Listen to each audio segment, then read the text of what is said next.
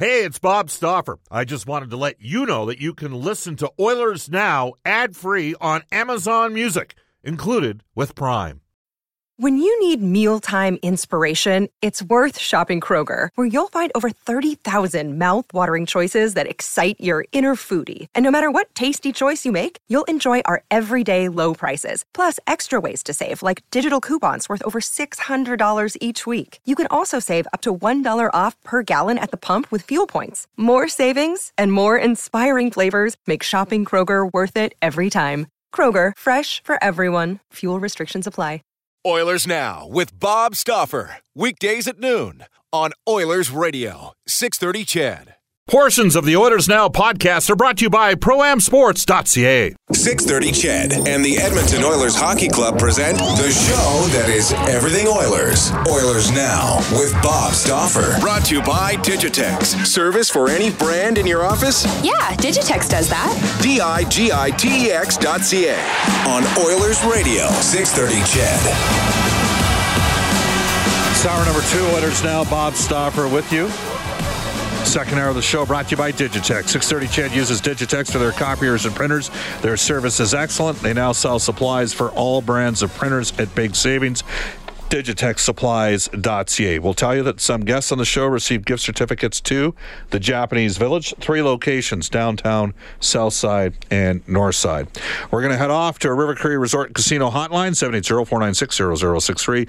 Brought to you by River Cree Resort Casino. They've got George Thorogood and the Destroyers May the 7th. In this hour from the NHL Network, former GM of the Tampa Bay Lightning, Brian Lawton, who uh, for a number of years uh, ran Octagon Hockey, and at 135, uh, Edmonton sporting icon, uh, now part owner of the Spruce Grove Saints, who are in the Doyle Cup games uh, three and four go tonight out in Spruce Grove. Uh, Ryan Smyth. J- something has just moved across the wire a player we actually talked a bit about yesterday on the show is Lethbridge Hurricanes. We had Peter Anholt on the show yesterday. He's the GM, great talent evaluator for a number of years in the WHL. And Peter talked about Brad Morrison, who was uh, diagnosed with Asperger's syndrome, uh, a mild form of it. And uh, Lethbridge picked him up, um, had a very open minded approach to him and he was unbelievable in the playoffs 16 goals and 37 points in 16 games. Uh, Lethbridge uh, got beat last night basically because Oilers picked Stuart Skinner, stood in his head in the first period, stopped 19 of 20, and uh, Swift Current with Manny Vivrios uh, closed out the deal. But uh, the LA Kings have just signed Brad Morrison to a three-year ELC. Interesting stuff because yesterday, if, uh, if, you recall, Peter Anholt said that there's uh, lots of teams interested in him. I'm going to bring Brian Lawton in right now. Brian, how you doing? I'm doing fantastic, Bob. Thank you. Yeah, uh, I'd say that's yet another illustration. Like the Kings organization, I don't know, five, six years ago, they hired Brantt Myhres uh, to assist them in terms of uh, dealing, you know, helping their players deal with challenges. And I mean, Brantt's a guy that was basically kicked out of the National Hockey League and has been uh, sober for a while and is uh, an Edmonton area product. Actually, he played for the Lethbridge Hurricanes in the Western Hockey League. And, um, here's the Kings now signing a, a, player that's been diagnosed with a with a form of Asperger's. I, I, I find that pretty intriguing because there's a lot of old school guys in in hockey circles, Brian, to me that have been somewhat narrow minded in their focus and approach in terms of well, kids just have to fit in, and that's the way it is. And maybe it's a sign today that we, we are a little bit different and and, and do things uh, differently than in the past. I definitely think it's a sign uh, Bob, and obviously uh, Dean Lombardi brought Brantt in. I can remember talking to him about it. You know, they'd had some problems with Voinov. Yep. Um, some domestic violence issues, and it was something that Dean was taking seriously. And he did a deep dive and a long search, and he made a very progressive move. Now, of course, Rob Blake is there, and uh, you know Rob was not there at that exact time, came after, but uh, I think it bodes well for their organization for being in tune with today's times. And uh, someday, maybe we'll get rid of bare knuckle fighting in the National Hockey League. And then I'll think we're really progressive. Um, Well, you are on Western Canadian radio, so you can imagine. I know. What, what, if it? What if it's just a, a you know a one-off? Like, I mean, haven't we kind of yeah. phased it out anyways? In, in, in many respects, like we don't have that one-dimensional uh, enforcer that maybe played back when you played. Um, actually, there were more fights between. Uh, more fights and more goals in the league between people forget this. They think of the, the bench clearing brawls with the Flyers in the 70s, but truth be known, there were more fights per game from about 86 to 92, just as there was more goals. And that's because you had a, a full line of fourth line of guys that could fight back then. But have we not morphed away from that anyway, Brian? No, I really think the NHL has done a great job. I played in all those years you're referencing. Right. I was I was in, and people, even younger players, when I talk to them, I say, you know, I was in five bench clearing brawls, and I can remember every single one of them like they were yesterday. But uh, we really have progressed, and the interesting thing is when you make some changes that you know you probably knew that you ought to have, and you finally do them, it's it never ceases to amaze me how many great things come out of that besides just the intended result. So we wanted to cut down on fighting in the National Hockey League. We've clearly done that. And now we see more teams going to four depth lines, yes. even with the ability to score. And I think that's made the game even better.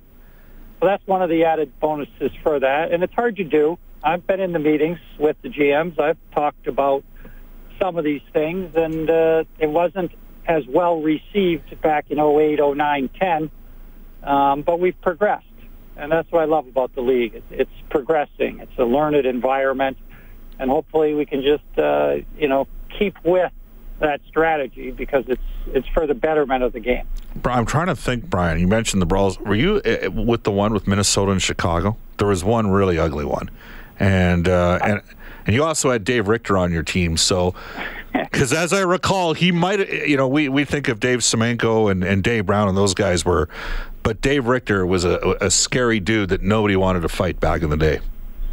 Uh, he was a lefty, and he beat Terry O'Reilly so bad in one of those brawls that I was thinking about jumping in for Terry because he was kind of like an idol of mine growing up, and Davey was Terry was trying his hardest, and Davey was ragdolling him all over the ice. Terry couldn't get to his feet, and I was literally like, "Okay, that's enough, Davey. That's that's good." Yeah, yeah, all right. Good. I, I'd, I'd seen a lot. I'd seen a lot. I was in a brawl with Montreal, Detroit, you name it. I was not in that Chicago one. Okay. Uh, we're joined by Brian Lawton. Brian, let's get to some. Uh, we just had Speck on. He's working that Winnipeg Nashville series. Uh, you know, it's it's unfortunate they're, that they're meeting in the divisional final. Okay, that's fine. But the fact is, it's an unbelievable series already, isn't it? Well, it's a great series. If you're not watching this one closely, you're missing some fantastic hockey. Uh, the Winnipeg Jets are better than even people imagined. I, I think they've shown very well so far. They've got a lot of depth, and I would not be surprised, even though I did not pick them, so to speak, before the playoffs started. But after watching two games, they very easily could win that series. Does this show how well? Number one, how things can turn around, and number two, how tight the margins are. Because when you played, because you came in during the 21 team NHL, right? So at that time, like the, the, bottom four or five teams, those were not very good teams, right? And and I'd, I'd argue that.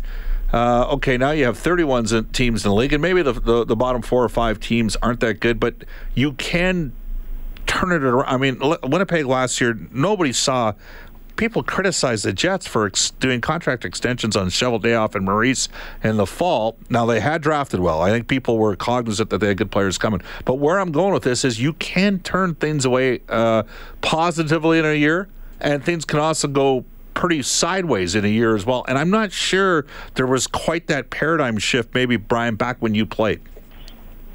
No, there definitely wasn't. In 1983-84 was my first year. We lost to the Edmonton Oilers in the essentially Western Conference Finals. And we lost four straight, and there was a million miles separating our team and their team. And, and we were one of the better teams, so you can only imagine for those four or five teams that were really way behind the pack, how much distance there was from top to bottom. That's not the case now. You know, like think about it. Uh, not Winnipeg, even though they were out of the playoffs, but last year, but not Winnipeg, but Vegas and Colorado were two of the lower rated teams, obviously. Uh, Vegas because they hadn't played in Colorado for the season right. they had, and they both made the playoffs.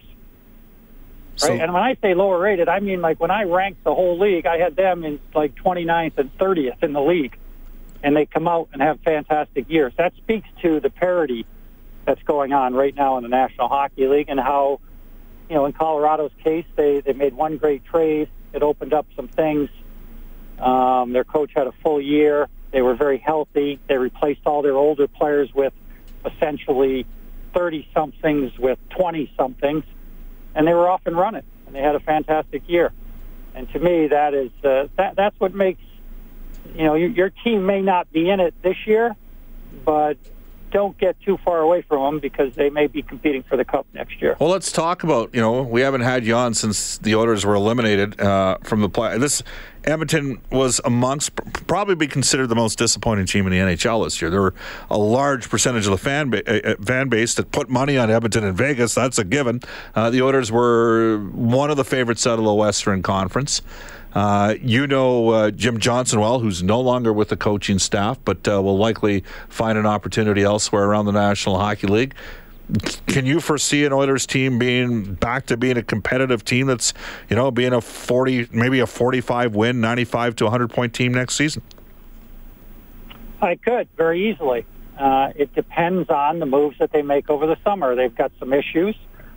Um, I think it's a little bit unfortunate in terms of uh, certainly Jim Johnson is a top flight coach, but we do all understand when we sign up for these jobs that you know it's not really a fair business. You know, I like Jim Johnson because I know his work ethic is second to none as a coach, and you, I also you had him right in his strategies. He, he, I had him as a coach right. in Tampa.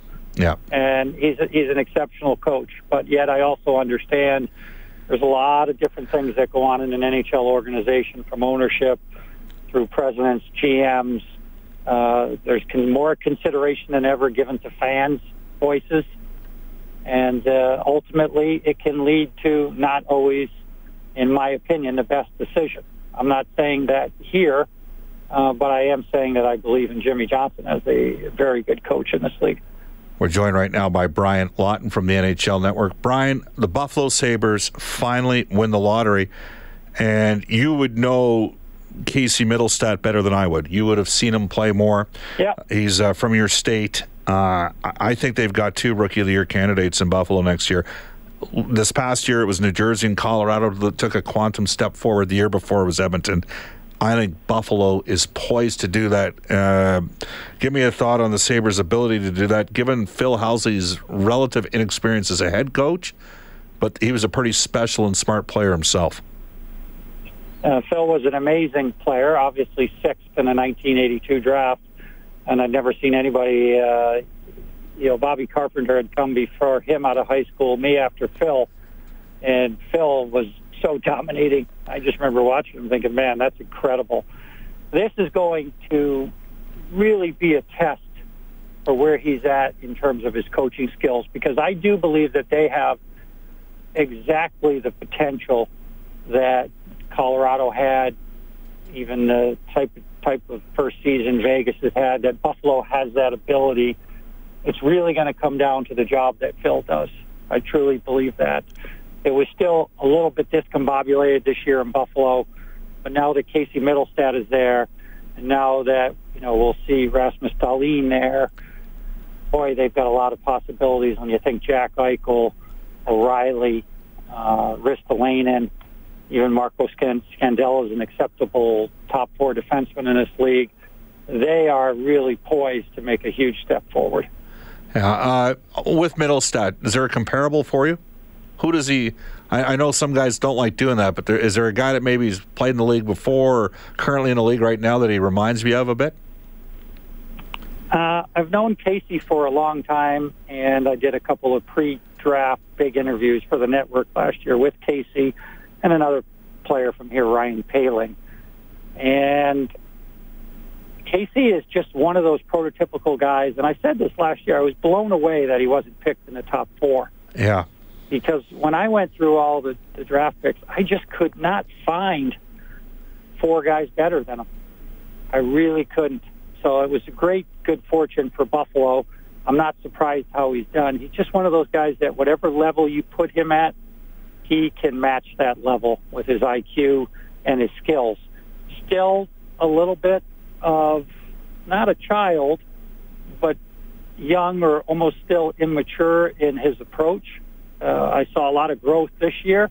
He's going to need more of that over the summer if he wants to have a big season next year. And I don't see any reason why, knowing him like I do, that he can't do it. But but that's a fickle deal, and he, he reminds me a little bit in terms of development of a guy like Pierre Luc Dubois in Okay. Columbus.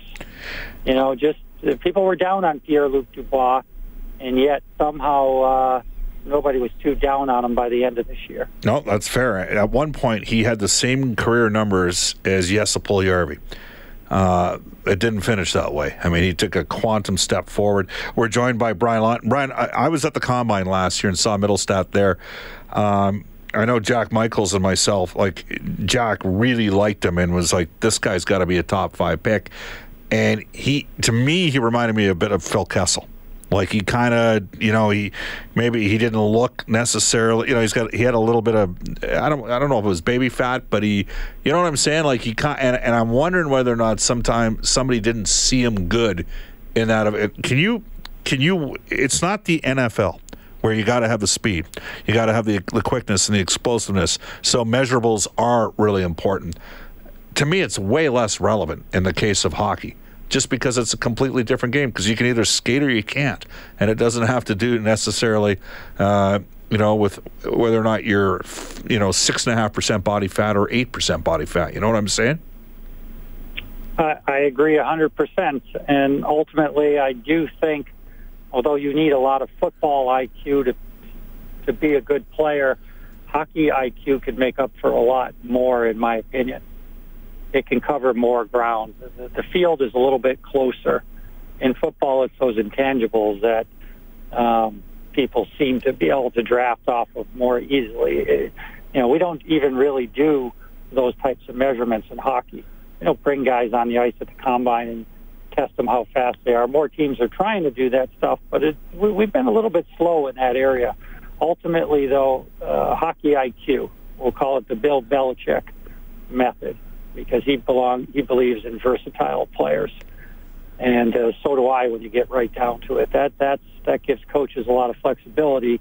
But the guys that have it have a huge advantage over the rest of the field. And Casey Mittelstadt has excellent hockey IQ. all right uh, let's switch uh, focus just quickly on a couple series here vegas san jose this is an unbelievable story with vegas isn't it It, uh, it you think it's going to be over? I thought it was going to be over months ago.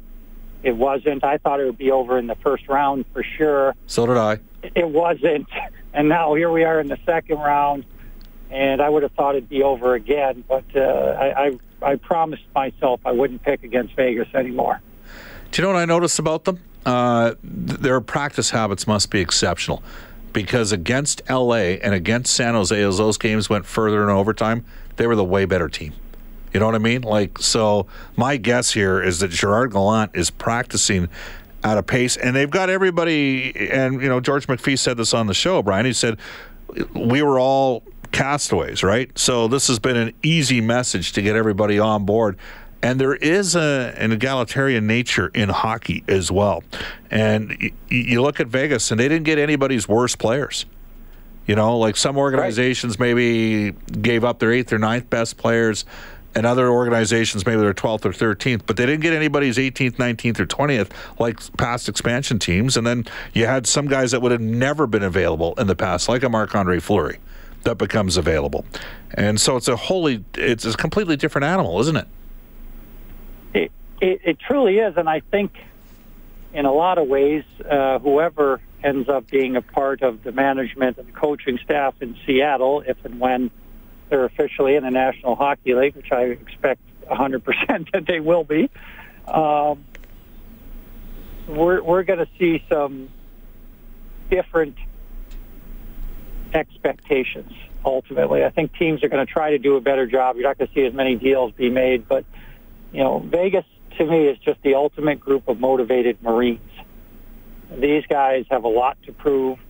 I think that the organization has been masterful in how they've cajoled that throughout the year. Yep. And reminded the players.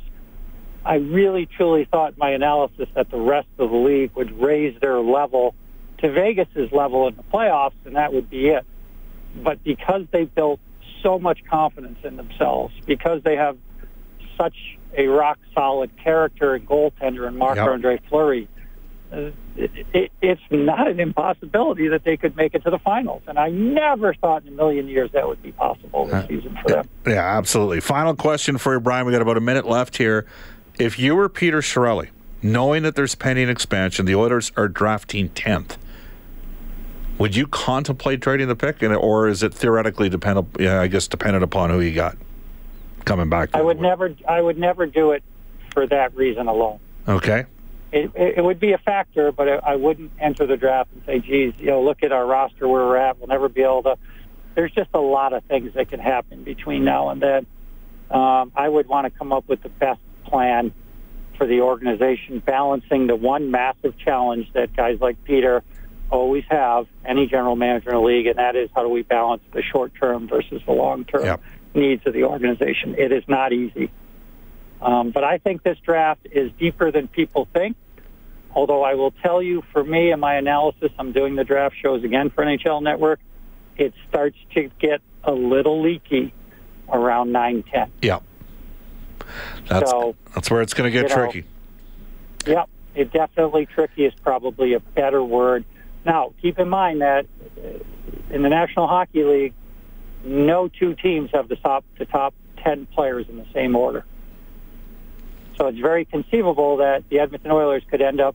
They're going to have their list, the top ten players, and they could end up with number.